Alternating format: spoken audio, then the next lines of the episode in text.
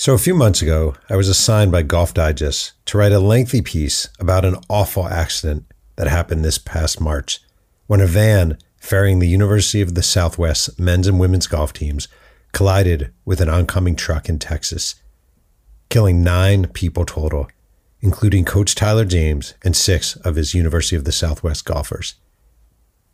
It was the hardest piece I've ever worked on. I probably drove 4,000 miles through Texas and New Mexico I sat down with one grieving family member after another. It was brutal and also loving and hard and invaluable. And today, I want to do something different on this podcast and tell the story behind the story. I hope that's good for you guys.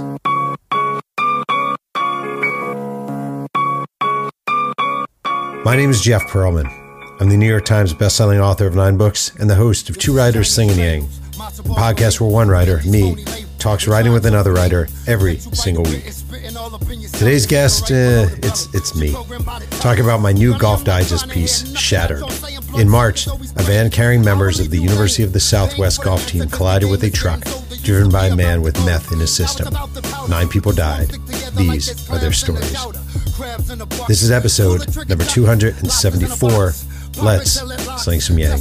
Dad, your podcast sucks, and you smell like vinegar and cottage cheese.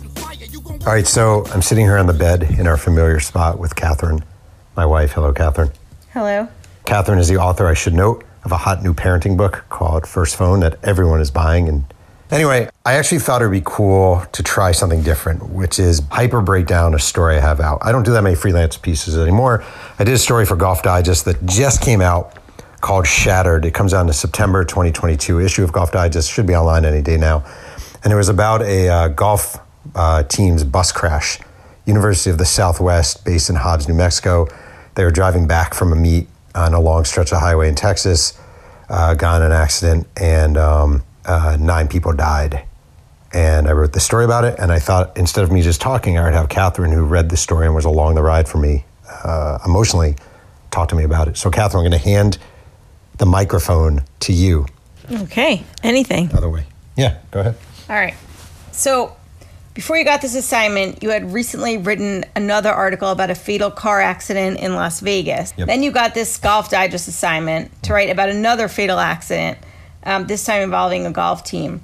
What was your mindset when you got this assignment, and how is this experience different than the Vegas accident story? So, I didn't really want to do this at first at all.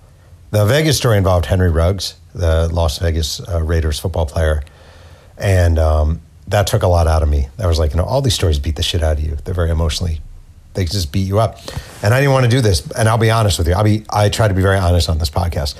Golf Digest offered a really good amount of money for this. They offered four dollars a word, which just is unheard of in my world anymore.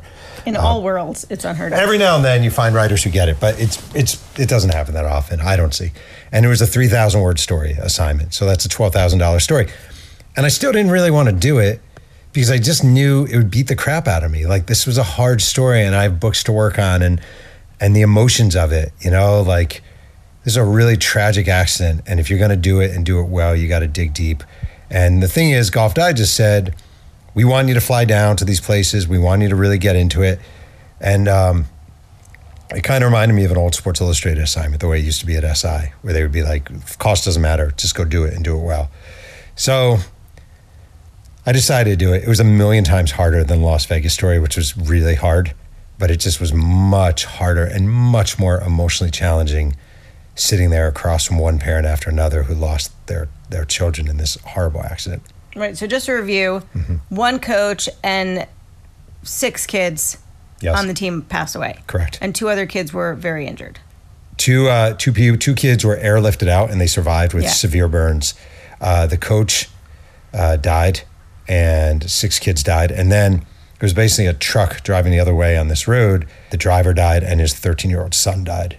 So you're not in the business of writing about tragic accidents, and so to do one and then to do another, you know, I think by the time you got into the second one, you were already still having felt the emotions of the first one, and this one, as you said, was 10 times worse. Mm-hmm. Um, but I think there was some excitement of being able to go wherever, knock on any door, drive, take this trip. Mm-hmm. Um, And one of the things is you went to the scene of the accident. Yeah. And in your lead, you bring us there and you write this Along the side of Farm to Market Road, 1788, there is little to the palate but a cacophony of browns and yellows, dead grass, rocks, pebbles, scraps of tire tread, and muffler drag.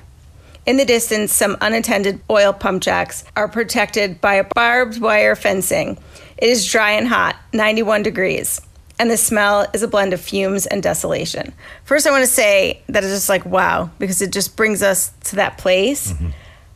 But tell me more about why you felt like you need to go there, how you absorb all that's around you, and why did you lead with that? Uh, I mean, first of all, you have to go. You have to go. You uh, you just you're in the state. I don't know how you write about a an accident and not go to the accident scene. Also, I was there.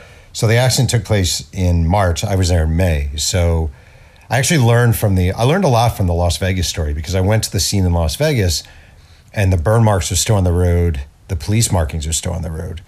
Uh, so you just don't know what you're going to find. Um, so I went out there. It was really hard to find. Actually, it was this long stretch of road in Texas, Farm to Market Road, 1788, long stretch of nothing. And I actually was driving along. I didn't know where to stop, and I saw a little crucifix on the side of the road, and I was like, "Oh, wait, wait, wait!" And I actually stopped and pulled over, middle of nowhere, no one around, nothing. And then I see the burn marks in the road, and then you actually see, excuse me, the markings where some of the bodies were, or where a body was, and uh, it's jarring. And then you go, and there's a cross, a blue cross, and there's a, a sign with the pictures of the victims. And uh, I don't know. There's this is hard to explain. I don't know if you've ever felt this. There's something about being in the scene of a tragedy where you're like, wow, this really happened here. I think the thing, the difference is we see those uh, crosses and memorials all the time, you know, lots of different places. And we think, oh, that's sad, but we don't know anything about the story. But in this case, you found the exact thing and you knew everything about the story. I think it makes that spot so much more like meaningful and holy in a way rather than just you see this cross when you know something bad happened. I mean, I'll say something. I feel like um, I feel like everyone has their strengths and weaknesses, myself included, by far. I mean, a lot. I mean, you know, like I, I think about death a lot, and I also am really into like I'll pass a street name and want to Google the name and learn everything about it. You know, it's just like how my brain works. We all have our things. I'm really into that. You know, like as you know, I read a book and then I obsess over like what happened to those characters. You know, and like I just like that kind of thing. Like, so this had a lot of that in it. Like I was really fascinated by this scene and how it happened and who these people were and how it played itself out and being in the moment. And also like it really was like this desolate middle of nowhere, nothing road with nothing going on. And in a way that's a lot more interesting than if it were by McDonald's. It just is because it's such a uh, haunting scene for an accident to take place. It's more poignant when there's nothing else there to distract you from it. Yeah, and the other thing is like writing wise, like um, there's no such thing as nothing. Excuse me. Like, okay, so there's nothing there, but in a way, there's everything there. There's barbed wire fence, there's dirt, there's uh, streak marks on the road, there's paint, uh, there's a vigil with little pebbles and little golf balls spread out. And what you really want to do as a writer, I always say this to my class, it's it's not about taking the big and running with that. It's about taking the tiny and making it bigger. So like you the- told me don't say cereal, say Cheerios. Right. It's not just a. I always say it's not just a soda. It's a diet coke. It's flat. It's in a bottle. The label is peeled off. Blah blah blah blah blah. Like that's. So for me, like I stood there for a long time. Number one, videotaping the scene, which you can do now with your phone, obviously, and number two, just writing down everything I noticed. Everything I noticed. Like using all your senses, basically. Yeah, and you know it's hard to remember, so you want to write it down, and and little things that say something to you, like little, like there was a, um, I mentioned there was a, uh, there's like a little vase that was tilted to the side, uh, along the, um, the vigil, you know, and like I said, a bouquet of blue, white, and red artificial flowers. There's something about like, oh, and a tipped vase holding dead sunflowers. Like you wouldn't just say sunflowers. The fact that they're Right. dead sunflowers makes a little more. And also like the color, it's blue, white, and red. It's not just a vase, it's a, or a bouquet. It's a blue, white, and red. Like any way you can paint the picture, and and, and what it says to you, I just think is important. So you plan this trip to go to Texas and Canada. Tell me a little bit about the choices you made, where you were going to go, who you were going to talk to. All right, so I reached out. So the two families um, where the kids survived, I shouldn't say kids, young men survived, um, they didn't want to talk. Uh, they weren't ready to talk, which, of course, the thing is, like, you go into this, you go when, when you're writing about a tragedy, it's like usually um, part of being a journalism is salesmanship. You want me to hold it? I'll take the mic. Part of journalism is salesmanship, and you're the salesman, and it's a it's a crude way of looking at it, but you're trying to sell people on talking to you and convincing them. And in a way, it's a little bit the opposite here. Like I actually said to every single person I reached out to, if you don't want to talk to me, don't talk to me. I say it's just a magazine story. It's not that important. Um, these are your lives. These are your kids. And I really meant that. That was not me trying to be a nice guy to get them to talk to me. It was like, it's not that important. It's just a magazine story. You know, if I don't write this story, like it's fine. So I ended up first. I reached out to the two families where they died, uh, where the kids survived, and um, they didn't want to talk. Okay. Then I found I reached out on Facebook.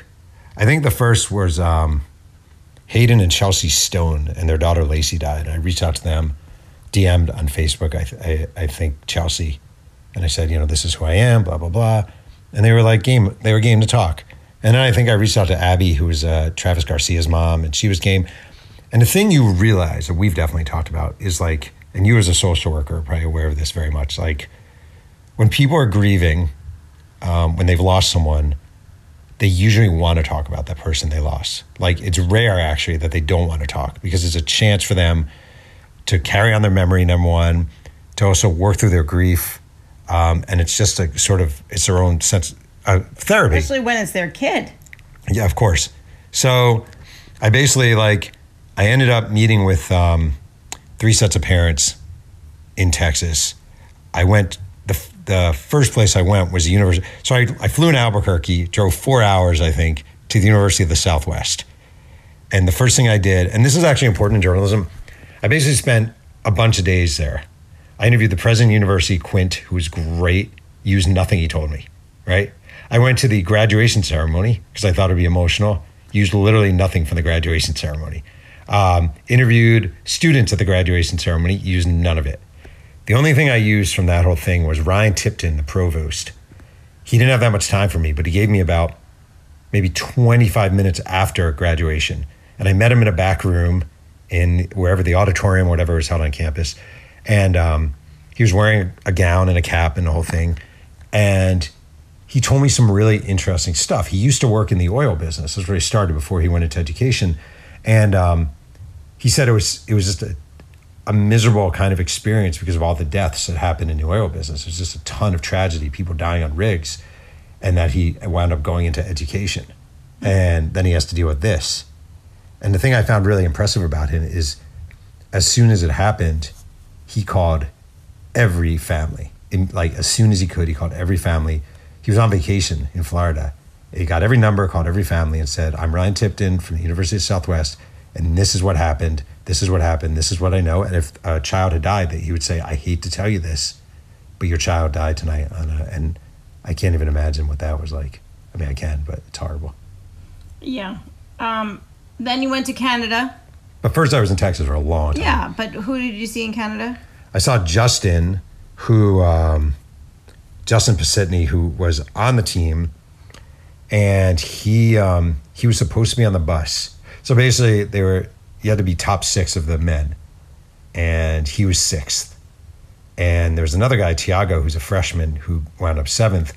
And Justin was a senior and kind of checked out, wasn't really into the golf anymore, and um, he gave up his spot to Tiago, who was a freshman from Portugal, and Tiago wound up dying. And I have to say, here's something I, I, I don't mind talking about this stuff. I sent the article to everyone involved. I sent it to Justin. I've not heard back from him. And I am, this always happens with me. And I think if you're human, it happens. I worry, like, I'm like, did I get that right? Right? Because I wrote about the pain he's experiencing. I sat with him and his girlfriend at a golf club in Edmonton, right? And I, he was crying and holding it in, and she. It was really beautiful. His his girlfriend, who I didn't mention in the story, had just graduated high school. She's only 18 years old. He was 22, and she kept like holding his hand and like comforting him. And it was this really beautiful scene. But the guy was he was broken. You know, he's I know, but it, I mean, I have to say, like, he's not writing back to you. Probably has nothing to do with you or your story. But this guy has a horrible amount of guilt, and then here's the story that's reminding him of all his guilt. I know, but then you wonder, okay, so you're me, right? I'm actually being 100% serious here. You're me. And number one, you think, okay, did I did I tell his side right? Did I get his perspective right? Did I read it correctly? And then number number two, you have to ask yourself, like, this guy's 22 years old, right?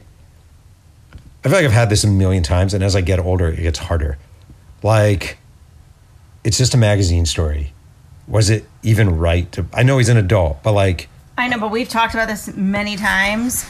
I'm not a journalist, and I could never do the kind of door knocking and question asking that you have to do to be a journalist because for me, I could never put somebody in that position where they have to tell their story, they have to do that.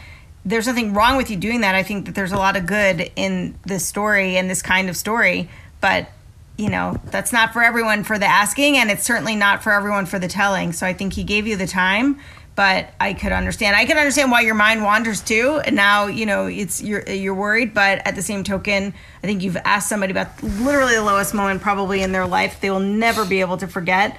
And you know, it's a crazy job. It's a crazy, crazy job. And like the reporters who I really admire are the people who like do this shit and somehow like I've known many reporters who are just assholes and they're indifferent to people. They just are. They don't really care. They just see it as like a lot of like old New York Post reporters and tabloidy reporters, and they're just into the gotcha and whatever. And like,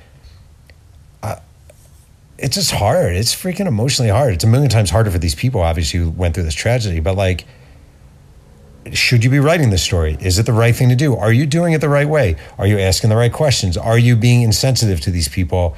Are you taking it? I mean, it's just yeah, it's a beast. Go ahead. I'm sorry. Okay, well, I'm gonna get back to the emotional mm-hmm. stuff of the story uh, in a little bit, but when you no, I think that there is something that, especially when people lose a child, they want to hear their child's name. They want to be able to tell stories. Like it's they have nothing left, so that's you know very comforting for them. But still, you know, you're going into people's living rooms who maybe don't want to answer the questions you want to ask. So how how did you make people comfortable? What was one time where you know you really had to work hard to, you know, warm somebody up? So it's um, it's really interesting. Like uh, I feel like um, I think I'm pretty. I don't want to be like, oh, I'm the best. Like, but I think I'm pretty good at reading a room, like fairly good at reading a room and reading people, right? And I think I gained a lot from starting my career in Nashville, like fish out of water, and like being around people who were just not like me at all and didn't have my background. And you sort of get comfortable dealing with people. So like, um, there was one guy, Gary Raines, and his daughter um, Abby uh, died, and I looked up Gary on Facebook before I went down, right? And I was like, this is going to be hard. Like Gary Raines is like, you know, very conservative, not a fan of Biden, you know, that kind of thing. And you're like, and deep in the heart of Texas, right? And he was a former uh, prison chaplain and just like so out of my universe, right? So out of my just my day to day existence. You know, I don't you don't talk to people. If anything, you see people like this online, and you're like, oh, I hate that guy. You know, and that's you, and not sure, me. but you know what I mean, though. In this sort of divided world, so I went down and um, I met him. He wanted to meet at the golf course where she played her hometown golf course. And we walked the course. He and I just walked the course. He wanted to show me the spot where she had a hole in one. And I walked with him on the course. And you're like, this guy is just broken. And all he wants to do is talk about his daughter. You know, he's just broken. He's so broken. And he just wants to talk about his daughter. He's a super religious man. He told me he thinks like everything that happened was God's plan from the very beginning. I think he said a line like, God knew this would happen millions of years ago. It's just it's just the way it is. And obviously, I mean, this is important. I like I don't share that sentiment, right? Like I think this sucks, and I think it's a horrible accident. I think it is awful, and I don't see how it's God's plan. But your job as a reporter is just to listen to someone and talk to someone and hear them out and hear their perspective. And um, I thought all these parents and family members were just very open to me and open to talking about their kids. It was it was the hardest story I've ever worked on ever. It was one of the most rewarding experiences of my life ever. Um, I love these people, like I really did. I re- there's so many people I just I really loved, and I think it kind of goes, you know, when you say, you know, you look someone up. It's funny in social work, like we always talk about, like don't Google somebody Yeah. because you get something in your mind that you can't unsee, and that could affect the way you relate to somebody, how advice. you talk to someone.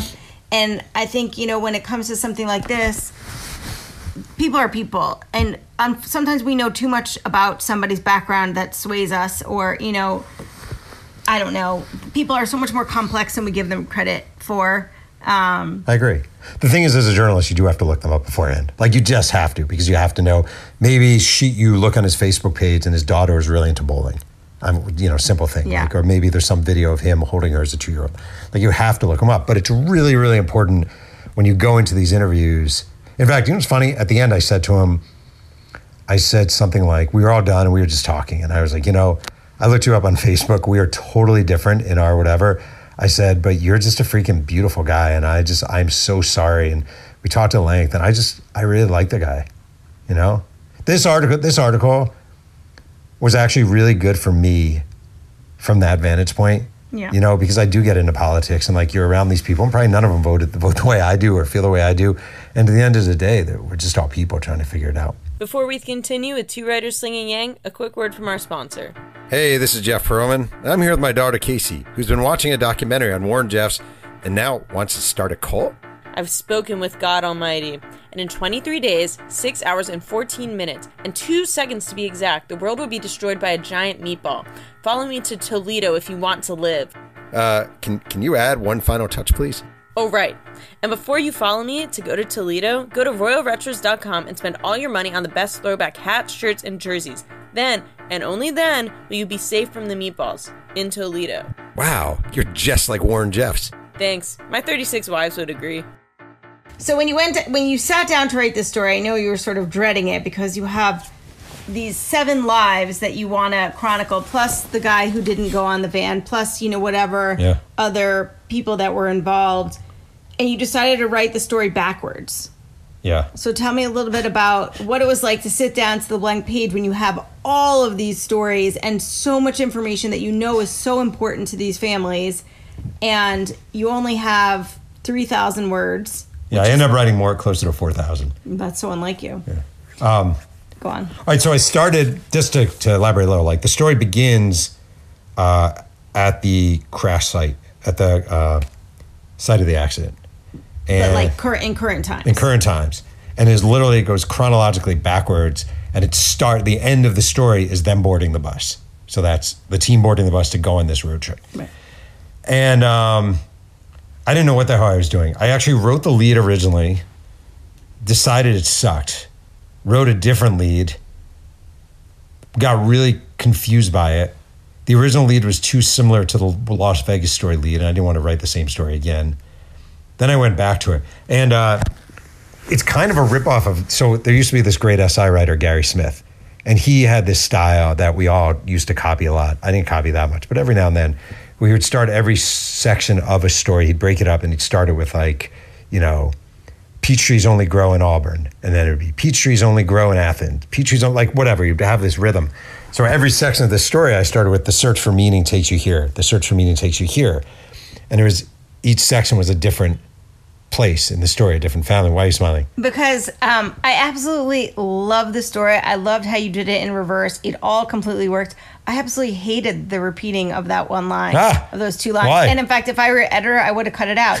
it almost was. It felt like a gimmick, and it you could. It would be even more powerful if it didn't exist. Sorry. I know, but then I'm not sure how you would make it clear that you're going backwards in time. I don't think that does make it clear that you're going backwards in time. Quite honestly. So I invite you to host this show, and you're dogging the story. No, and now you I- pat me on the head, and that's supposed to make me feel I better. I actually love the story. I just, you know, that to me I think I mean, you might be right, and technically you're right. It is a gimmick. Like it's a gimmick. It's a writing gimmick.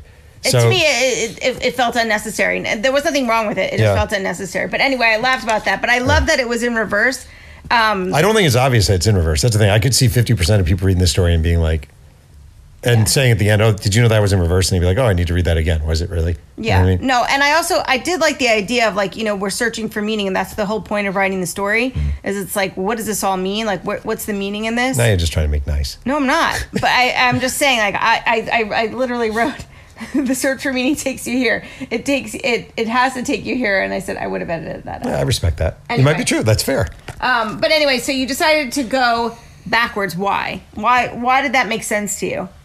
I don't know actually, and like sometimes you just don't know. Like sometimes you just try something and you hope it works, right? And you hope it makes sense.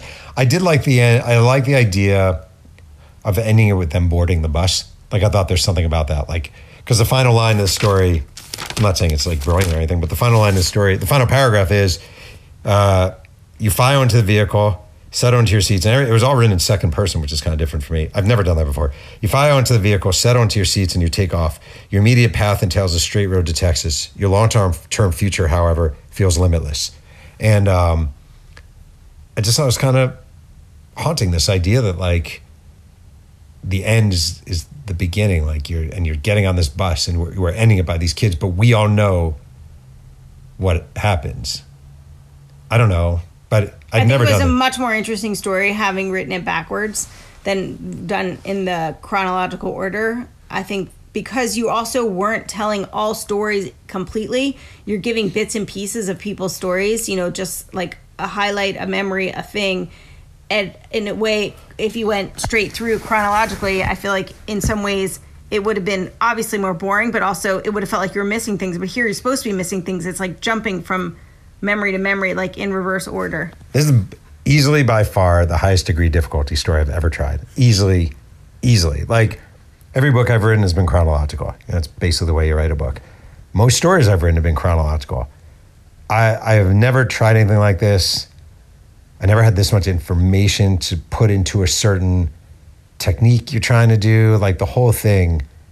And when I handed in, I was like, I don't know what they're going to think about this, you know, Yeah. but they seem to like it. So Um, but that's how it always goes. You you're nervous, you're scared, it's terrible. They're not going to like it, and then, oh, I made a mistake. I should have handed it in. I should have reread it. But You're this way too, though. Everyone probably is. Yeah. And then you you wait, and your editor's like, I loved it. Oh, Well, the funny thing is, like the stories you hate, they like. The stories you like, they hate. That's like very I common. guess maybe. At Sports Illustrated, that was such a thing. You're like, this story's the best thing I've ever written. So there are several like sliding door kind of situations in this story Yeah. where if they had done this one other thing, it would have had different outcomes. So you talked earlier about um, the boy who gave up his spot and gave it to the other guy, his friend, and how then that guy passed away, and then uh, how they decide when they all did terribly in the golf meet, they decide to stop on the way home to Chick Fil A Yeah. and then they go from Chick fil A back in the car. And you say this without Chick fil A, the timing changes. You would already have driven um, down the Texas Farm to Market Road, 1788. You would have been approaching home. Yeah. I mean, that's just like gut wrenching. And the would haves or should haves or could have, all these things. And you also talk about two kids who went on the bus to the meet and then stayed overnight. Yeah. So, like, how, what goes through your mind when you're writing that in terms of like, to me, that's like a gut punch to the parents, you know, just like what could have been, or the the coach's family for this decision. Well, I was definitely concerned. So the uh, the coach is Tyler James. He's 26 years old. He was driving the van, and he decided to stop at Chick Fil A.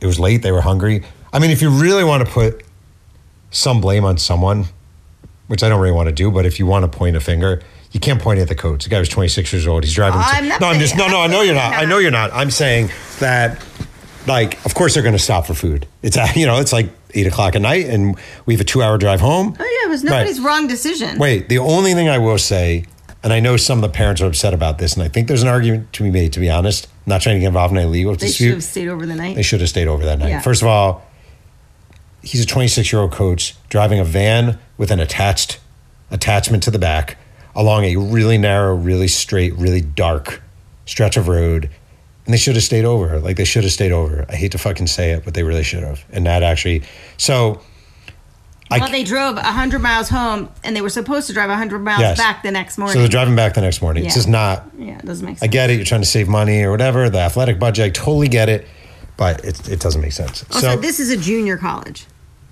right? uh, no, it's a four year school. Oh, I thought it was. Yeah, it was NAIA, which is a lower division, but it's a four year okay. school. Yeah. Um, so um, I thought about that a lot. Like I kept originally the whole Chick fil A thing. One of the parents told me. I think it was Hayden who told me or Chelsea, and they're like, uh, yeah, they stopped at Chick fil A, and I immediately thought to myself like, wow, you know, like. So that changes everything, right? Because, and I always think about this stuff. Like every time I, every time anything happens to you in life, right? You think like, man, if I were five seconds more this way, if I were five seconds more that way, that guy got hit by the bus, I didn't. You know, like all those things, and it really hit me. And then I wrote the story. The story came out, and I saw it, and I thought, I really hope the coach's mom, June, her name is June, doesn't think I'm saying that it was his fault. Mm-hmm. And she didn't get that impression of all. And obviously, I was not saying No, that. it didn't come. To Right. me, reading it didn't come off that No. way. And also, it came off. This is like a 26 year old young guy. I want to say kid because he's practically a kid, but he is an adult who's like on his first job. He's living the dream of this college coaching gig, you know. But I mean, He's making he was making twenty six thousand dollars a year. He lived in a one bedroom apartment. He basically lived on Chipotle. Uh, I forgot what the other was, Chick fil A, whatever it was, Chipotle, and you know, and um, he was like, this was his dream job. And he was he didn't. She was telling me his mom was saying all his friends wanted to be um, PGA professionals, and he wanted to be a coach. Yeah. And this was like a dream. He couldn't believe he was allowed to coach his team, and he just sounds like a wonderful. They all sound. Totally. I, I mean, I think that they did such a good job with the layout and the photography. It's beautiful. Um, and I think that that originally you read the story to me before you handed it in, and I thought it was great. But I said to you earlier that I enjoyed it more reading it on the page, partly because it's so heavy that it's better to slow down and to read it carefully and to really think about what you're reading, especially because it's going in reverse order. That I enjoyed it more reading it myself. But I think seeing the way they had the kids' pictures all from their um, yeah. you know the school pictures and just like uh, the layout i don't know i thought they did such a generous job with the pictures that it really added to the story did you feel that way I did. I was just thinking, I think you're right about the search for it. I think it is a little gimmicky. I think maybe I should have done without it. So, good call. Yeah. Where were you when I needed you? i didn't tell you because i knew you felt so it was so hard Well, that's okay. at the time but yeah, i still felt that way right. anyway um, also i feel that you mentioned it several times but you know i'm really interested in this like as a social worker and as someone who you know i think has been trained to manage difficult emotions in like people's worst times. But you know you went in this story you talked to so many people who are just broken heartbroken you know just the worst loss of all time. And you yourself had to absorb all of their pain you had to hear it all and then you had to write about it and to process your own pain plus you had done this las vegas story which was also really painful so like how did you manage your emotions and how did you make sure that it didn't impact your ability to write a good story Um, It was really hard. I thought that question actually got me kind of emotional like that. Uh, it was really hard. I, um, if there's any debate, like whether it's okay, like, sh- is it okay to cry during an interview? The answer is yes. Like, it's okay. And I probably cried three times during while interviewing people, not like sobbing, sobbing, but tears in my eyes. And it's just freaking heartbreaking, you know? And it's just heartbreaking. And I, I feel like you, uh, these people, I kept trying to remind myself, or I do remind myself, like, it's such an honor that they're talking to you. Like, it's such an honor that they're talking to you and that they're giving you their time and that they're entrusting you. You know, like, I kept thinking about this, not, and this isn't political, like, somewhere there's so little, there's a lot of mistrust of the media right now. And a lot of these people probably don't love the media right now. And they all open themselves and were really gracious with their time and really kind with their time. And um, I mean, I don't know if you have this written as one of your questions, but the to me the moment that sticks with me from this story is so Hayden and Chelsea, their daughter Laci died, and um, Laci was 17 when she gave birth. I think Hayden was 18, and they live in Nocona, Texas. They're great, like great, and they're very different. They kind of deal with grief the way you and I do. One deals with it much more openly, and one is much more reserved. And Hayden's a little more open. He's the dad, and um, he was very insistent that he wanted to see his daughter Laci at the morgue, right at the local morgue, and he told me that, and I. Re- you do have to be delicate when you talk to people about this and how you approach and how you ask, but I really wanted to know what that was like. I just thought that was a really profound moment. This idea of this dad, and he needs to see his daughter, and they're going to open the body bags, zip it open, which they did, and he has to look at her. He needs to look at her. And it was about two hours into the interview. We I was there for like three hours. It was about two hours into the interview. I was in their house in Nocona, and I he's like, you know, I I had to do it. I just had to do it. And she's like, I couldn't do it. And he's like, I had to do it. And I said, well, what was that like? Like, are you? And then you're like, I'll be like, I'll be like, so was it? I, have to. I will always do this. I would let people in. So I'll say, you know, when you write stories, a lot of it is about detail. And I hope this doesn't cross the line. But do you like? Was she, was she on a table? Was it in? A, oh yeah, it was on a table. And do you remember what color the bag was? It was a black bag. And do they zip it? They they zip it open. And he remembered what time it happened. And then he talked about sort of her hair and her face. I didn't really get into that, but you just like it's like an it sounds weird in a way, but it's like an honor that he's trusting you with this information and trusting that you'll be tasteful with Yeah. it. So I think also, I mean, you hadn't been working on these kind of stories. Not this was a very hard story in general, but like you know, you're you're not a magazine writer any longer. You don't do this kind of work. Um, but I was thinking that you came into it very humble, and you didn't act like you know you're a successful million times best-selling author, and you know million times, really? yeah, that sounds good. many many millions Yeah. um, and I think that that actually matters because I think in a way, no matter how big you get, you should always approach a story from the sort of humble place of not knowing and of of being open to whatever the experience is. And it seems like you really went into it with like a very interested mind and like kind of a humble way of being. And like you said like it's just a story. Not that you didn't care obviously you care deeply but it's like if you don't get this one thing like their lives and their mental health is more important than you know the story. So i don't know did you feel like you went into it with like a certain mindset that kind of kept you going in a in a way that was approachable for them I just think I'm older. Yeah. And like yeah how would you have done it differently if you were younger you would have Poorly. been an asshole No, I would not have been an asshole. I wouldn't. I wrote some really like sensitive stories as a, like at the Tennessean, but I, you know, like I'm just like, first of all, when you're older, so most of these parents, not all of them, but most of them are younger than me by a decade or so. Yeah.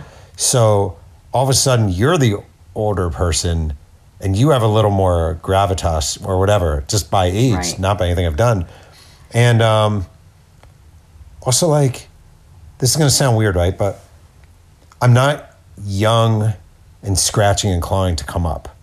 Like when I was at Sports Illustrated, I was scratching and clawing and I needed those stories. Like I needed those stories. I needed, if they were going to fly me somewhere, I needed to get that story right because I wanted to be a senior writer and I wanted all these things. But sitting here at 50, I'm comfortable in my career and I'm comfortable in my life.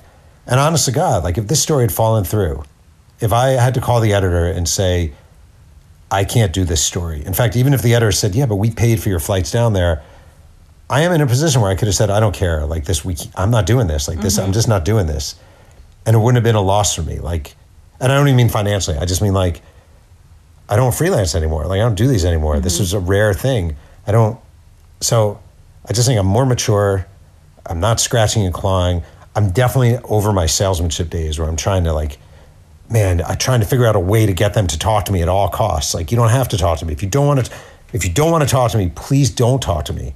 You know, don't talk to me. Make sure think about this. I actually said think about it. Let me know if you want to talk. If you do not want to talk to me, it is totally fine.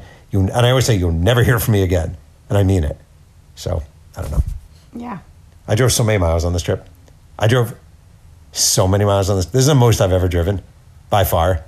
I drove maybe 3,000 miles in like not many days in Texas yeah like five days and none of it made any sense. Like I'd go from You're the worst planner. I went, well, I love driving. And I went from New Mexico to San Antonio, way back up, then to the center of the state, then back down. You not only are you just a, a bizarre planner, but it always works out for you, so you it, it's fine. But like you're on the road, you've been driving for like seven hours. You're like, I don't have a hotel. Do you mind looking at this one town and seeing if we Oh, can yeah. find a Nocona, hotel? you found me a hotel. I'm like, oh my gosh, who drives in the middle of Texas without knowing where they're going? I just kind of figured it would work out. It did work out. Yeah, it was uh, it was hard, but it was cool. Um, okay, I have only a few more questions. Okay. Um, there were two kids who went on the van that I mentioned that's that stayed overnight and didn't come home. Yes. You didn't mention their names. I did I was not. curious if that was on purpose or what your thought was. It was on purpose. I thought, um, I'm trying to think how hard I even reached out to them. I really focused on the victims, and I didn't. Maybe it's laziness. Like could be laziness here a little. Like I didn't. I didn't go that hard to reach out for them. I, I know I reached out on I think on social media, and maybe I texted them. I don't remember, but um, I don't know. I just think like there's a lot of shit to deal with, you know, and like if they're not it wasn't that important to mention their names. It added nothing to the story in that case, and I just thought let them let them be. Mm-hmm. That's it. I usually I'm again it's a departure from my usual. Well, but I think you can make a case one way or the other. Like Sure. in some ways, their lives are are drastically altered also by that incident. Even though they weren't there, the survivor's guilt, they were part of the team. Like that's a horrible tragedy that happened to them. In a way, being left out is like it, they weren't part of that story. But on the other hand, it does save them from being constantly Googled for something that you know. Totally. Also, like I'm not afraid to admit this. Like there are definitely flaws here. Like again, starting with a repetition, maybe a flaw. Leaving their names out, you can make the case that's a flaw. You know, like it's not a perfect. The the one that really bothers me a little bit is the guy who's driving the truck. So the guy who was driving the truck and his son, they died. And I went to. I really wanted to talk to the widow. And this is me. This again is stuff you would not do No. right? I was in the middle of Texas and I took like half a day. I had an address for her. And I drove out to the house where she lived and the house was empty or there were people working on the roof, like tarring the roof and nobody was home. And I was going to knock, she like shared a property with a house next to them. And I was going to knock on the neighbor's door and it literally in spray paint across the door said, um, knock if you want to see God sooner. I think that's what it said. And I was like, I think I won't knock on this door. That reminds me of when we went to stay at that um, bed and breakfast one time, and they had a sign that says "We don't call 911" with like two guns on Oh, the yeah. sign. And I was like, okay, Right. All right. The biscuits are great. um, so I feel like I would have liked more on that situation. I feel uh-huh. like they're they're kind of left out characters. I, I write about him a little bit, the dad and the son. Not that much though. It's a flaw. It's not. This is not like my favorite story I've ever written. It was the hardest story I've ever written, and it was the highest degree of difficulty. It's, I wouldn't say I don't have a ranking, but I wouldn't say it's the best story I've uh, written. I think it's an amazing story. I think you did such a good job, and I like I said, I really enjoyed reading it the second time and just like really digging in. And there's, it's just so painful. There's so many just amazing details and getting into all these families, you know, lives. It's it feels like voyeuristic, but it also feels really important. Um, Can I say one thing that was Yeah. hard?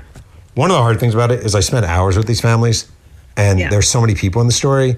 And I literally wrote, and one, I won't name which person, but one parent called me and said, basically, sort of, why is there so little about? And I can't argue that. this is my last question. Oh, this okay. is perfect lead in. Go ahead. What didn't make it into the article? What hurt you to Oh. have to leave out?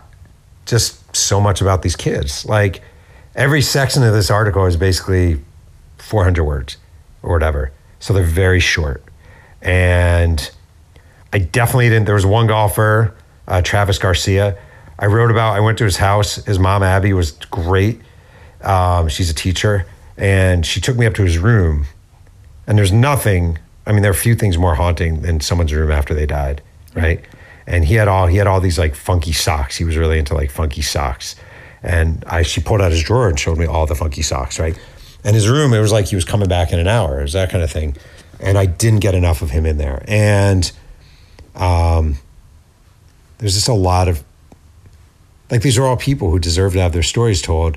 And if I was profiling one of them, if I was given 4,000 words to write about one of them, You would have plenty. I could have written a ton about any of them, but I had it's as much about the crash and the scenario as it is about. I mean, I thought the president of the university was awesome, and he was the first guy I interviewed. He was sobbing during the interview.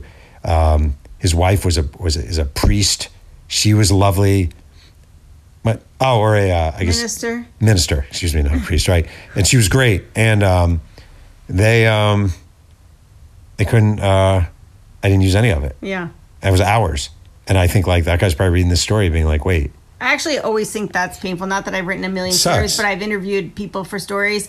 And when you don't use someone you talk to, or you don't use half of the things they told you, it's just it it feels horrible. I don't think I've ever written a book where I haven't had at least one person say to me, Am I in the book? Because I interviewed them and they're not. And it's, oh no, but you added a lot to it. Or, oh, but I used so and so and it's not the same. So I hate that. Yeah. Um, well, I want to say that I thoroughly enjoyed you writing this story. I think you did an amazing, beautiful, sensitive, empathetic job.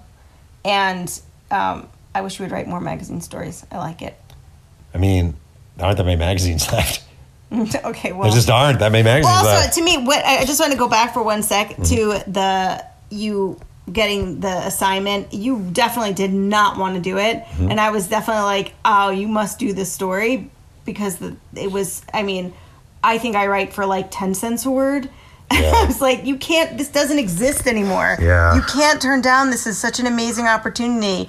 And I feel like you were lucky to get this opportunity where someone was going to pay for you to drive around and rent a car and fly to different places and interview all these people and take a week. And, you know, I just think that doesn't exist anymore. Like, it barely does. it very much felt like an old school Yeah. Sports Illustrated experience or old school. I used to write.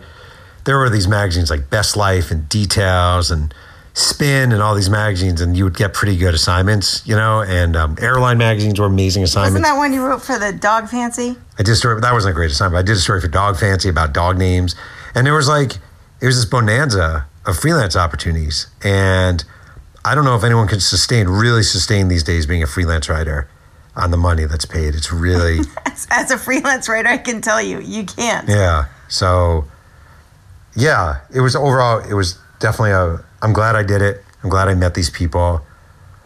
Hopefully, they're satisfied with how I told their story. I really try. I really worked hard on this, and um, I wouldn't say it was.